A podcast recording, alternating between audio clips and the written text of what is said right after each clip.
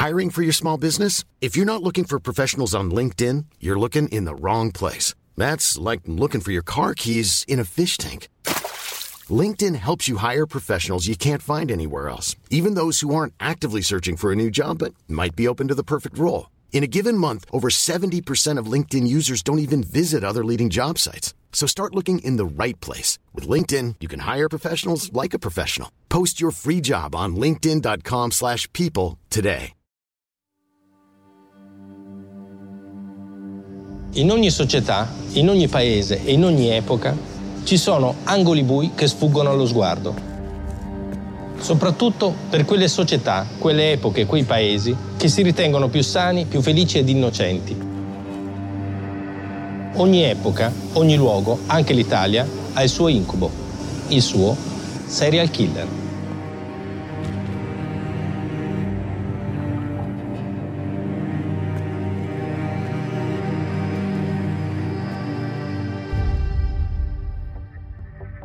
Sky Crime presenta Profondo Nero con Carlo Lucarelli. Storie di crimini italiani. Delitti che, come un colpo di rasoio, squarciano la pelle della società. Non resta che indagare, interrogare e ascoltare fino all'ultimo indizio. Episodio otto. Pietro Maso.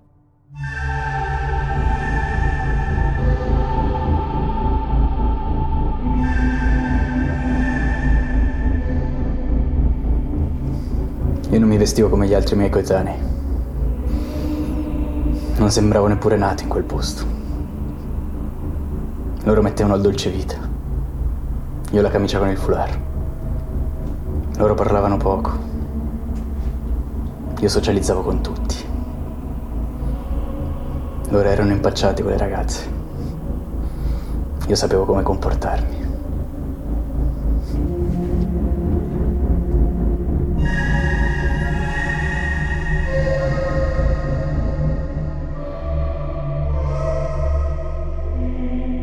L'Italia è quella dell'inizio degli anni novanta, millenovecentonovantuno per la precisione. Gli anni di piombo sono finiti e sono finiti anche gli anni ottanta. Al governo c'è la Democrazia Cristiana con Giulio Andreotti per la settima ed ultima volta. Il Partito Comunista invece si è sciolto. Un abbassamento delle tasse potrebbe favorire l'occupazione, ma visto l'indebitamento del nostro paese... Tutti si chiedono chi abbia ucciso Laura Palmer, perché in tivù spopolano le serie americane come I segreti di Twin Peaks e Miami Vice. Sono anche gli anni di Non è la Rai e Buona Domenica, dei duelli tra Ayrton Senna e Alain Prost sui circuiti di Formula uno la domenica pomeriggio.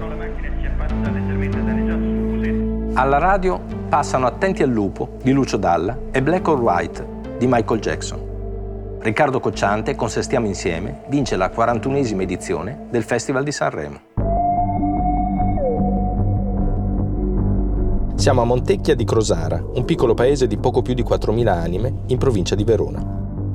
Non sembra nemmeno primavera. Il meteo parla di uno strano inverno che non vuole saperne di finire. È un bel guaio perché Montecchia vive di agricoltura. Prima qui non si stava bene. C'erano soltanto i vecchi, i giovani se ne andavano in cerca di fortuna. Adesso però è diverso. Il nord-est Italia ha conosciuto una forte ripresa economica, un vero e proprio boom agricolo. Montecchia è un paese ricco, i contadini sono benestanti, lavorano tutto il giorno e i soldi vanno direttamente in banca, tutti, per la loro vecchiaia, per il futuro dei figli.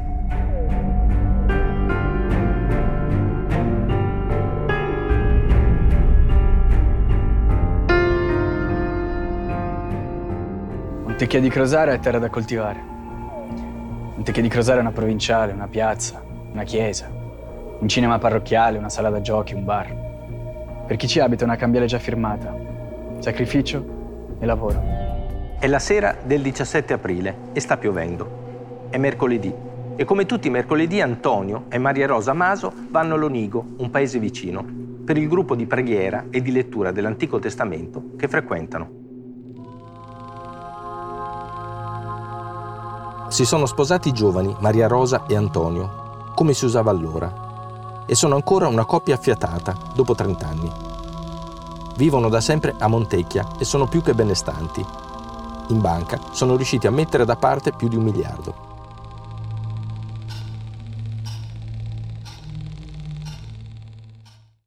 Vacanze in Sicilia o in Sardegna? Con i traghetti G N V porti tutto quello che vuoi, ti rilassi fino a destinazione e se prenoti entro il quattordici maggio, posto ponti a partire da trentatré euro. Non c'è modo migliore per andare in vacanza. Scopri i dettagli su g n v punto i t. Offerta valida sulle linee Napoli-Palermo e Genova-Olbia, diecimila posti disponibili.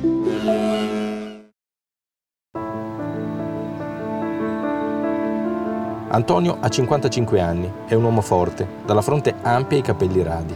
Coltiva la sua terra, circa tre ettari a vigna e ciliegi.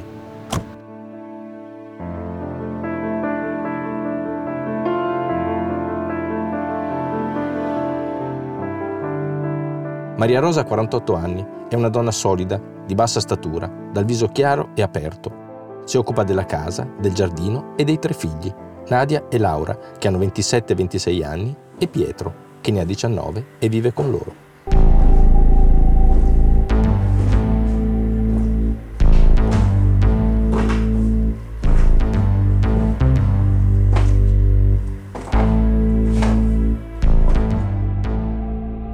Sono circa le ventitré.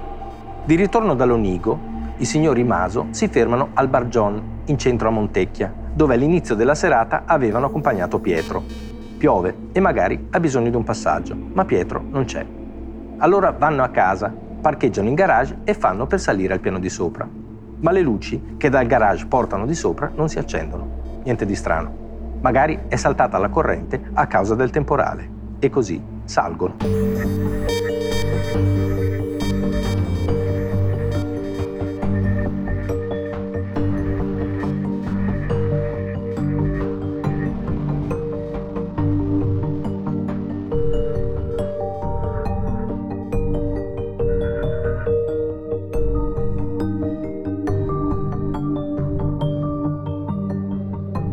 Alle due di notte rientra a casa anche Pietro.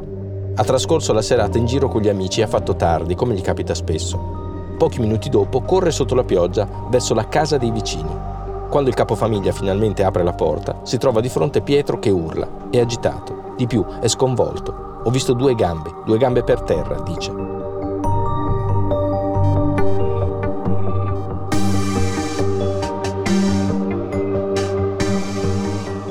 Quello che il vicino trova nella casa dei signori Maso è un vero massacro.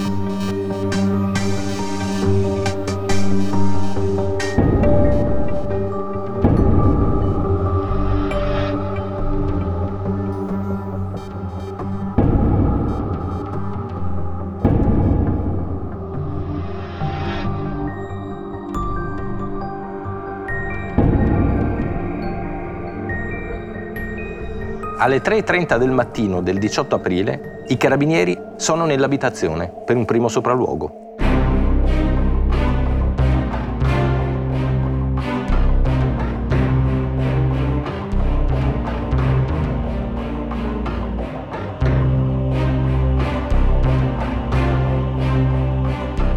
Il corpo di Antonio Maso è all'ingresso della cucina, steso sul fianco destro. Poco distante c'è Maria Rosa, a pancia in giù, con le braccia allargate. A terra c'è molto sangue, e c'è sangue anche nel bagno e nel corridoio. Per terra, in cucina, c'è una maschera da diavolo.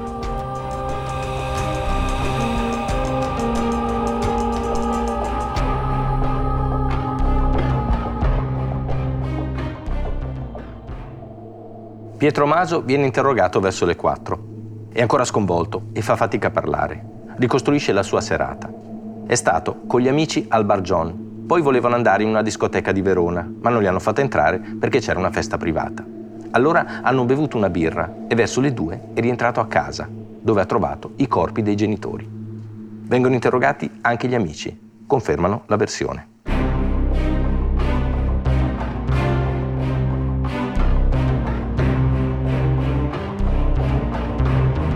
Ma Pietro dice anche qualcos'altro, in quelle ore subito dopo il delitto. Racconta ai carabinieri che il padre da qualche tempo era preoccupato. Aveva visto girare vicino a casa un uomo sospetto che guidava una Golf bianca. I carabinieri fanno degli accertamenti e trovano subito un riscontro. Salta fuori un nome, Giovanni. È un conoscente, a cui tempo prima Antonio, il padre di Pietro, ha prestato sei milioni. Quei soldi non li ha mai avuti indietro.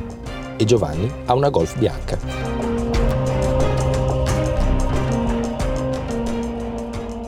Ma nel giro di poche ore i carabinieri accertano che Giovanni non ha niente a che vedere con quegli omicidi. E allora che cosa è successo?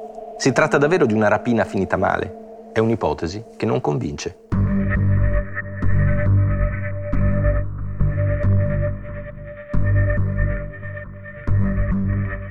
Tanto per cominciare, non ci sono segni di effrazione. Gli oggetti di valore non sono stati presi e poi i ladri avrebbero potuto fuggire tranquillamente dall'ingresso principale. Quindi, perché uccidere i coniugi Maso? E non è tutto. Le lampadine sono state svitate, come se qualcuno avesse voluto simulare un blackout. Gli indizi fanno pensare più a un agguato che a una rapina.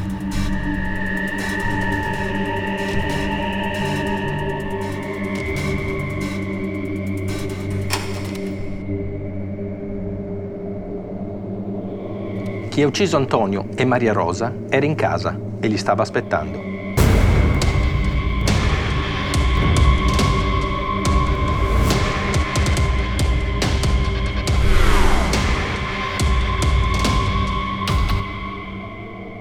Poi succede una cosa. La mattina di venerdì diciannove aprile, il direttore della Cassa di Risparmio di Verona chiama la sorella di Pietro. Qualche giorno prima c'è stato uno strano movimento di denaro sui conti correnti dei suoi genitori. Un assegno di venticinque milioni, firmato da Maria Rosa, la signora Maso, e intestato a un giovane di Montecchia di Crosara, che si chiama Giorgio.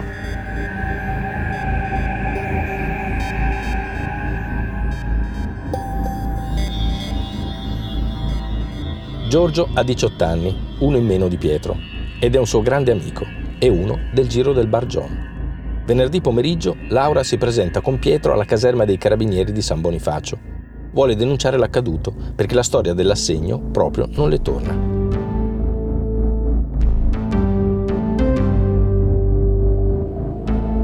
Mentre i Carabinieri le stanno facendo alcune domande, Pietro scatta. Grida alla sorella di farsi gli affari suoi. Dice che Giorgio aveva bisogno di soldi e che sua madre gliel'ha prestati.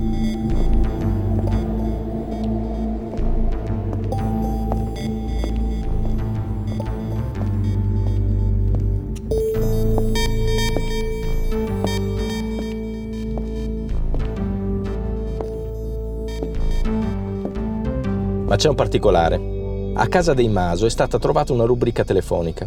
Alla lettera V c'è la firma di Maria Rosa Tessari, scritta in blu e ripetuta più volte. Nella pagina dopo c'è una cifra, venticinque milioni, scritta in lettere.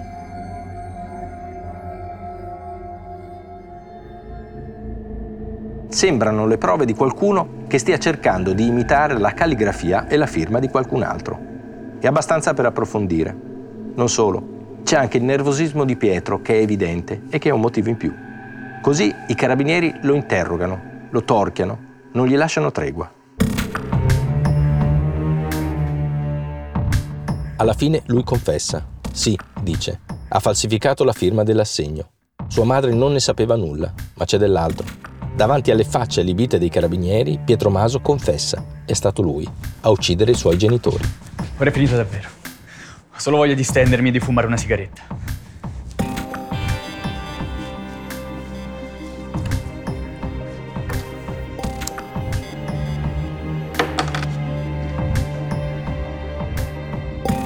Non è la prima volta che accade un fatto di sangue da quelle parti.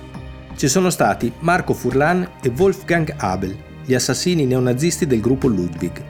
E un po' più in là, verso est, c'è stata la mala del Brenta di Felice Maniero.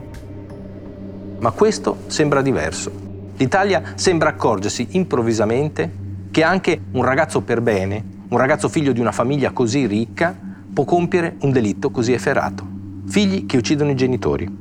Non è la prima volta che accade, ma in questo momento sembra colpire di più. Vacanze in Sicilia o in Sardegna. Con i traghetti G N V viaggi in relax, porti tutto quello che vuoi e ottieni super vantaggi. Col nuovo programma Fedeltà MyGNV accumuli punti viaggiando, ricevi un cashback del venti per cento e tanti sconti a bordo. Non c'è modo più conveniente per andare in vacanza. Scopri i dettagli su g n v punto i t.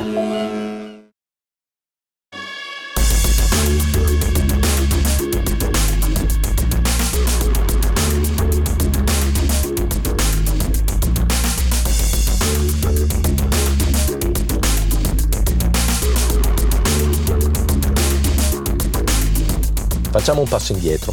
Pietro è l'unico figlio maschio di Maria Rosa e Antonio. È anche l'ultimogenito ed è nato con problemi di salute e per questo è il più coccolato. Da adolescente ha frequentato l'istituto agrario fino al terzo anno, poi ha interrotto gli studi. La terra è buona e il lavoro non manca. La scuola è una perdita di tempo.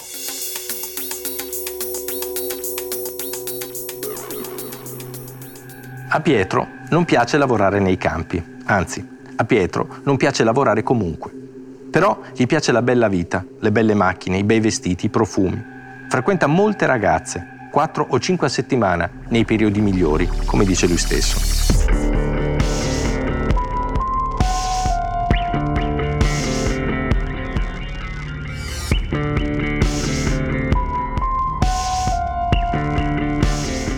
La sera incontra gli amici al Bar John, uno dei pochi di Montecchia. Offre da bere a tutti, gioca a poker e a biliardo, la sua stecca è la numero otto.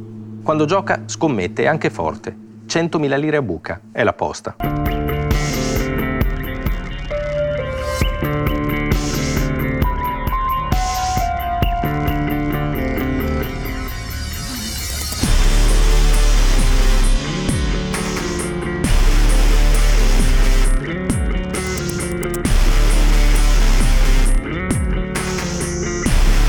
Per gli amici è un idolo, un eroe. Pietro lo sa, sa di avere un ruolo ben preciso da interpretare. Frequenta tutte le discoteche tra Verona e Vicenza e il Casinò di Venezia.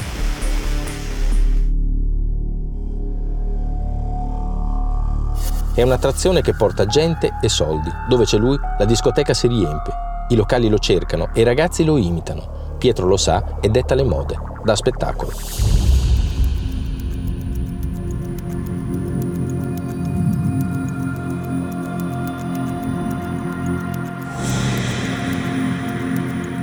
Entro nel locale.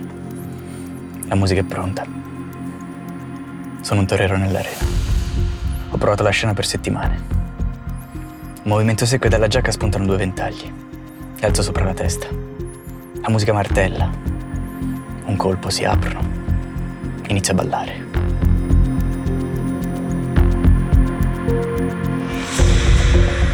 Vuole essere come Don Johnson in Miami Vice, il detective della narcotici che veste Valentino e va in giro con una Ferrari bianca.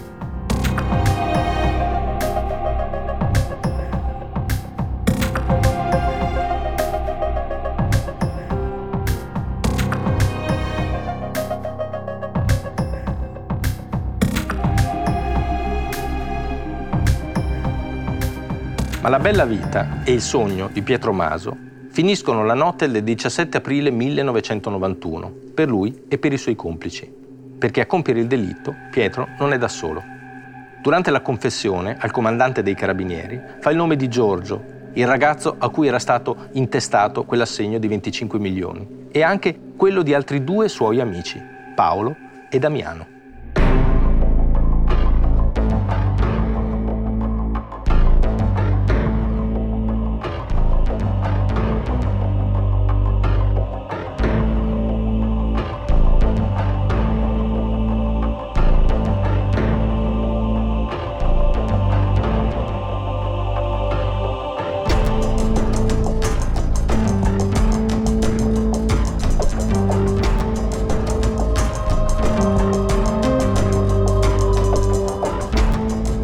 Il primo, Giorgio, è un ragazzo timido, di quelli che di solito restano ai margini del gruppo.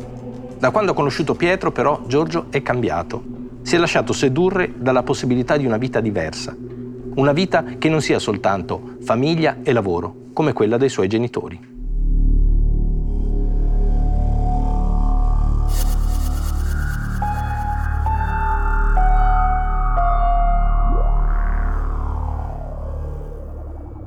Paolo è stato compagno di scuola di Pietro e anche lui ne subisce il fascino. Damiano, invece, all'epoca dei fatti è minorenne e anche lui frequenta il Bar John. Io potevo permettermi di frequentare quelli che gli altri scartavano. E a quel tempo il resto della compagnia considerava Giorgio una nullità. Io potevo trasformarlo. Noi figli di contadini, operai senza desideri, scoprivamo dalla tivù che lì fuori c'era un mondo altro, al quale non eravamo destinati. Un mondo di belle donne, belle macchine, bei tramonti. Una vita di successo. Ma dalla confessione di Pietro emerge anche qualcos'altro. Qualcosa, se possibile, di ancora più agghiacciante.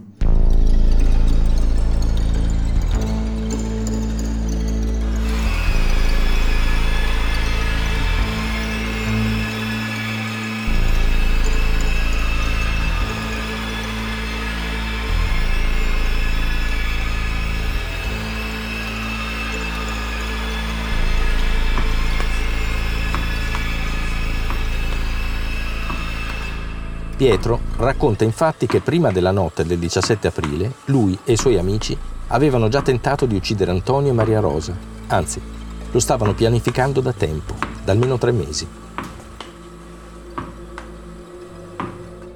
A marzo, Pietro e Giorgio erano andati a Vicenza a cercare qualcuno pronto a sporcarsi le mani per loro, ma non erano riusciti a trovarlo. Al ritorno a Montecchia avevano cambiato piano.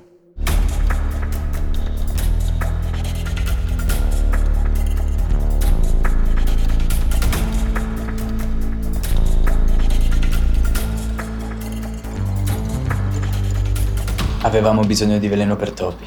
Dovevamo avvelenare tutti. Abbiamo comprato anche un sonnifero per fare una mistura. Avevamo confuso la realtà con troppi telefilm. Arrivati a destinazione, abbiamo buttato tutto nel secchio della spazzatura, perché temevamo che qualcuno potesse sentire l'odore. Qualche settimana dopo ci riprovano. Pietro accompagna sua madre a fare commissioni. Si mette al volante dell'auto e seduto dietro c'è anche Giorgio. Il piano è quello di colpirla alla testa con un pestacarne, ma Giorgio non se la sente, ha paura, non ha il coraggio. Giorgio dice che c'erano sempre macchine che ci venivano incontro. Ha avuto paura che qualcuno ci vedesse. Non era mai successo. Non era mai successo che Giorgio si rifiutasse di fare ciò che gli chiedevo.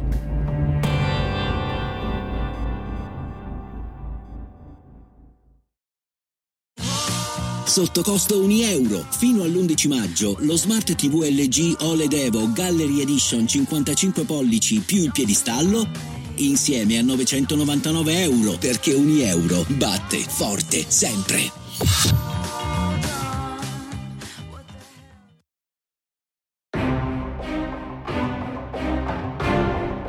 Il tre marzo del millenovecentonovantuno, domenica, Pietro organizza un pranzo di famiglia. Vuol far saltare per aria la villetta, con dentro tutta la famiglia riunita a tavola, cognati compresi.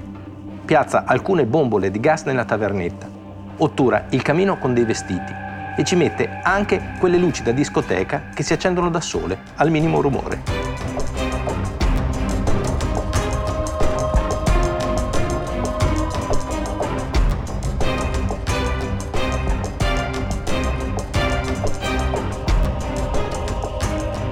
Punta una sveglia alle dodici, in modo che il suono attivi le luci e la scintilla infiammi l'aria, che dovrebbe essere satura di gas, ma il piano fallisce, perché Pietro non ha aperto le valvole. Ma invece della casa all'ultimo faccio saltare il piano. Mi è mancato il coraggio. La scusa per i miei compagni è che mio padre quella domenica non sarebbe stato in casa.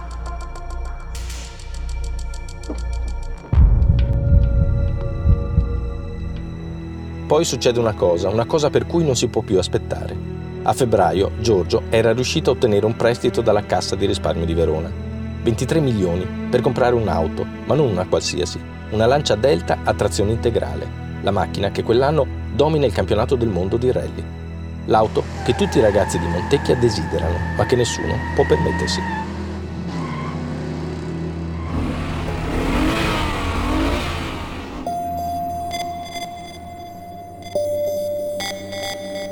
Ora, grazie a quel prestito, Giorgio può. Ma quando arriva a casa trova suo padre che gli dice che non può comprarsi quella macchina, troppo grossa, troppo lussuosa per un ragazzo come lui. Giorgio è costretto ad obbedire, ma non restituisce i soldi. Pietro lo ha convinto a tenerseli. Tanti soldi così, tutti insieme, non li avevano mai visti.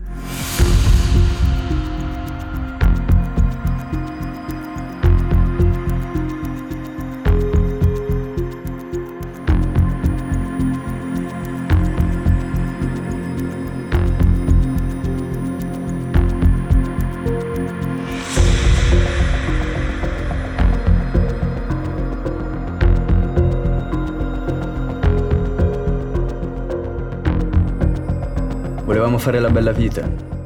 Era desiderio di vita e basta. Il paese offriva pochissimo e la tivù ci offriva quel tanto che basta per sognare altro.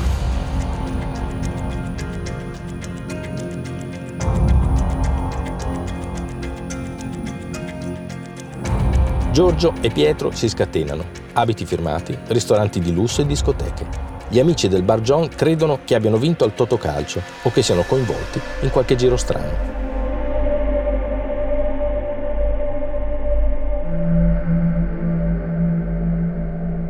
In meno di un mese i ventitré milioni del prestito sono finiti.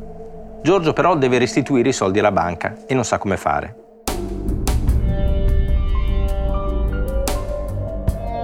Pietro allora ha un'idea. Stacca un assegno dal blocchetto della madre e ne falsifica la firma. Giorgio ritira i soldi senza problema e salda il suo debito. Tutto sembra filare liscio. E invece no. Perché nel giro di qualche giorno sua madre si sarebbe accorta dell'assegno e sarebbe stato un guaio. Bisognava agire in fretta, e non soltanto per quello.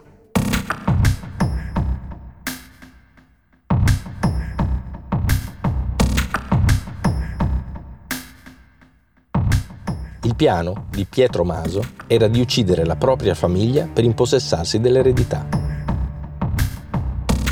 Aveva anche fatto i calcoli. Un miliardo e mezzo in tutto, tra casa, undici campi da vendere e i risparmi in banca. Ma aveva bisogno d'aiuto. Per questo aveva coinvolto prima Giorgio e poi Paolo e Damiano. Agli ultimi due aveva promesso duecento milioni. Il resto dell'eredità se lo sarebbero diviso lui e Giorgio. Come dirà lo stesso Pietro Maso, eravamo pronti a tutto, pur di spezzare la maledizione a cui ci avevano condannato i nostri genitori. Mi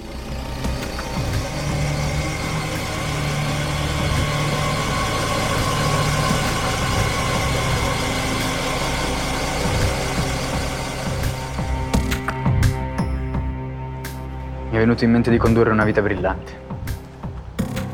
E quindi mi servivano molti soldi. Per avere questo denaro l'unica soluzione era quella di avere subito l'eredità, che mi sarebbe spettata dai miei genitori qualora fossero morti. Nonché mi sarebbe piaciuto averla intera, dovendo così essere costretto ad uccidere anche le mie sorelle.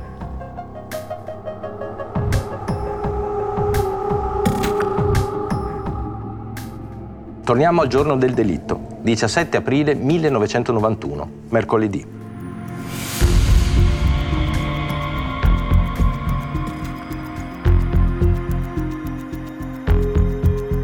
Sono le ventuno.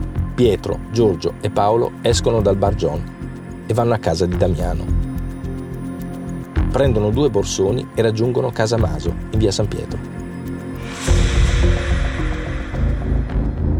Alle ventuno e trenta entrano. Pietro è sempre più nervoso, fuma una sigaretta dopo l'altra. Paolo e Giorgio hanno paura, vorrebbero rimandare, non è la serata giusta.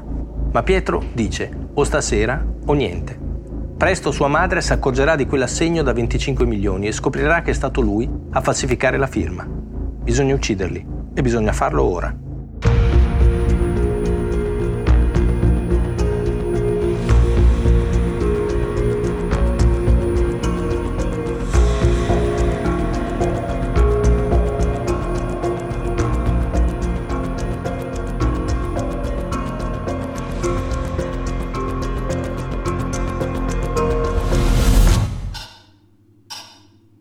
Ore ventidue e trenta. Pietro apre i borsoni.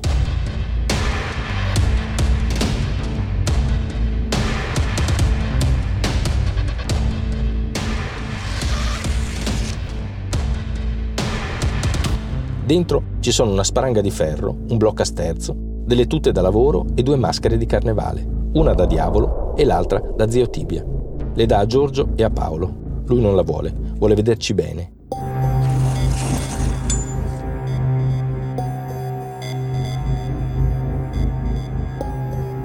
Impugna la spranga e Paolo prende il blocco a sterzo.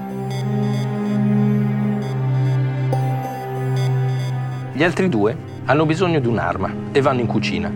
Impugnano delle padelle e colpiscono a vuoto. Fanno delle prove per vedere se sono armi adatte a uccidere. Pietro tira fuori le tute dai borsoni. Lui non se la mette. Svitano le lampadine dell'ingresso e della cucina. Si appostano nel buio e aspettano. Nel frattempo Antonio e Maria Rosa sono al Bar John, cercano Pietro. Forse potrebbero dargli un passaggio a casa. Sono da poco passate le ventitré quando si sente un tintinnio di chiavi.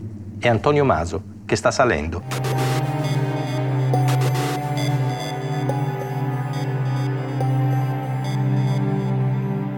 Nessuno pensa ai coltelli o qualcosa di più appropriato. Volevamo uccidere senza uccidere, colpire senza accostarci ai corpi, senza vedere troppo sangue.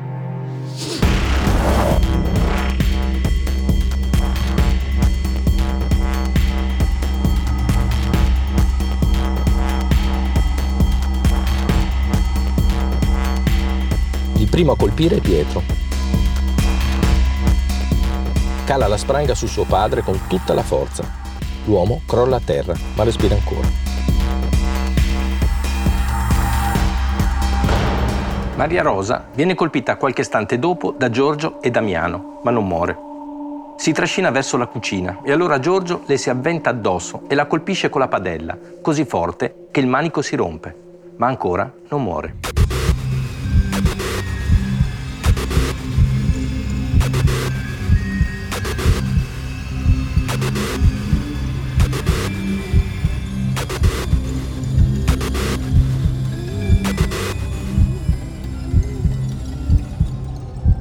Giorgio chiama Pietro in aiuto, che accorre, lasciando a Paolo il compito di finire suo padre. Pietro allora passa un cuscino a Giorgio, che cerca di soffocare Maria Rosa, ma non ci riesce.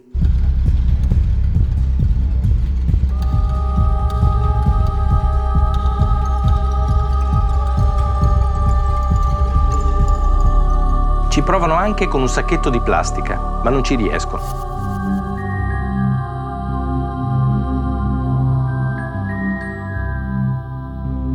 Allora Pietro colpisce sua madre con la spranga con cui aveva colpito suo padre.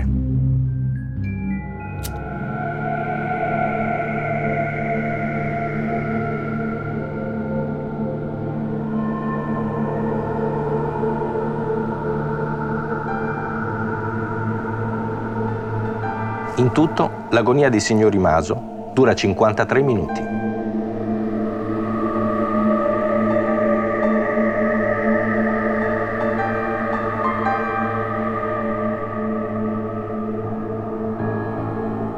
È mezzanotte e mezza.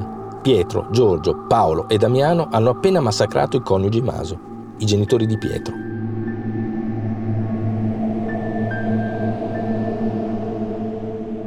Coprono i cadaveri con le lenzuola.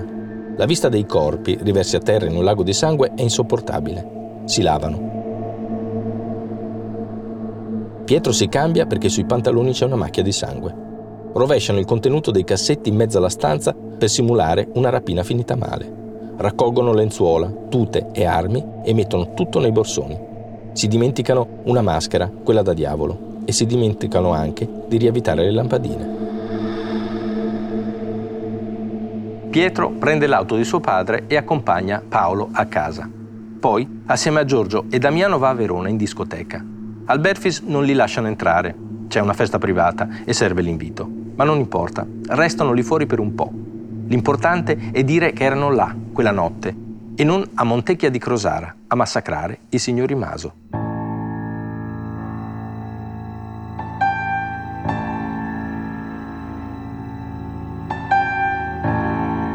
Sulla via del ritorno si liberano delle armi del delitto.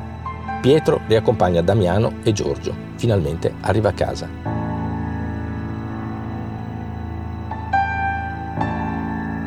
Sono le due e trenta, è tutto finito. Ora non rimane che suonare il campanello dei vicini e interpretare la parte, la parte del figlio sconvolto per la morte dei genitori.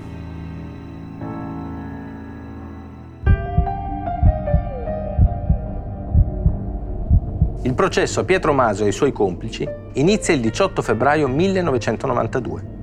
Alla prima udienza i giornalisti affollano l'aula.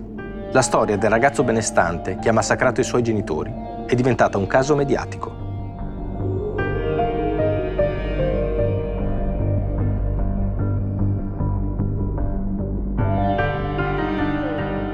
Ora l'Italia sa che queste cose succedono, e non solo in Twin Peaks o in Miami Vice, e non solo in America. Succedono anche in un piccolo paese della provincia di Verona. Pietro e i suoi amici entrano in aula ben vestiti, giacca elegante e capelli impomatati. Fumano. Si cambiano d'abito anche più volte al giorno. Pietro non mostra rimorso. Come nelle discoteche che frequentava, si comporta da protagonista dello spettacolo.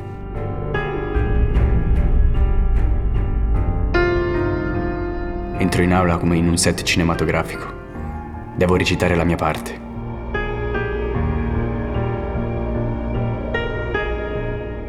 Dalle centosettantasette pagine della relazione finale dello psichiatra Vittorino Andreoli, incaricato di redigere una perizia, emerge che Pietro Maso soffre di un disturbo narcisistico della personalità, che lo porta ad assumere un comportamento egocentrico, una figura da leader e a non riconoscere l'autorità dei genitori. In Giorgio Carbonin si rileva invece un disturbo dipendente di personalità. Anche Paolo è immaturo, ha scarsa capacità critica e tende ad essere un gregario. L'incastro delle diverse personalità è perfetto. C'è un leader, Pietro, e ci sono i suoi sottoposti, che non devono scegliere, devono solo essere scelti. I genitori, secondo Andreoli, per Pietro erano un salvadanaio da cui attingere in continuazione. Un salvadanaio da rompere nel momento del bisogno. E c'è di più. Secondo la perizia psichiatrica, ci sarebbe anche un altro colpevole. Sarebbe il nord-est italiano, inondato dai soldi del boom agricolo. Soldi che non si spendono, ma si nascondono e si mettono da parte. Soldi che hanno sostituito i libri e la scuola, che sono una perdita di tempo, perché portano via braccia al lavoro e quindi anche al guadagno. E questa è una cosa che pensano anche i genitori.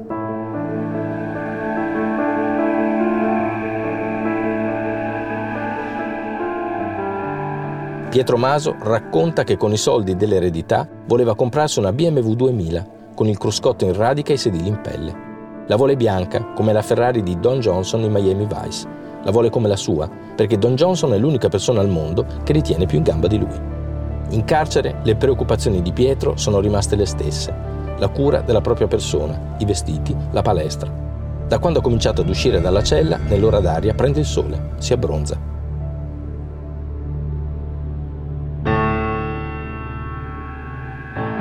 Pietro Maso riceve centinaia di lettere di ammiratori. Sono ragazzi come lui che lo ammirano perché ha avuto il sangue freddo di uccidere i suoi genitori. È diventato un eroe, un eroe da ammirare. Riceve anche molte lettere di ragazze che gli inviano ciocche di capelli, fotografie in costume da bagno o in biancheria intima. Io prendo il mio bottino. Tutto contento mi siedo sulla branda. Gli altri carcerati mi si fanno intorno. Butto il pacco di lettere al centro come fosse un tesoro. Comincio a leggere a voce alta.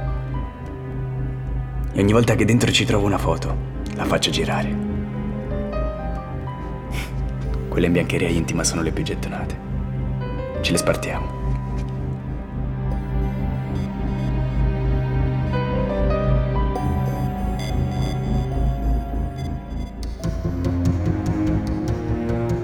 Fuori dal carcere, Pietro Maso diventa un idolo. Allo stadio le Brigate Giallo-Blu, i tifosi del Verona, lo fanno diventare il protagonista di cori e striscioni. Urlano Forza Maso, Maso Sindaco.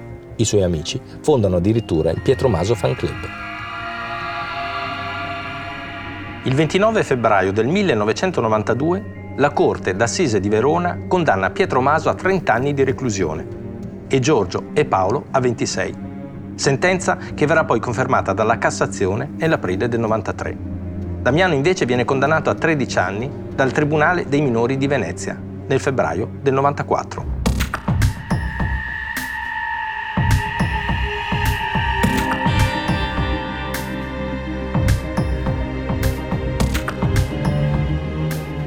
Non è la prima volta che un figlio uccide i genitori, ma con Pietro Maso l'Italia sembra scoprire che se una cosa del genere può accadere in un paesino benestante dove girano i soldi, allora può succedere dovunque. E Pietro Maso diventa anche il protagonista ideale, il modello di una televisione che mostra uomini e donne belli, giovani e sorridenti, auto di lusso e vestiti griffati, e che è in grado di trasformare anche un assassino in un eroe.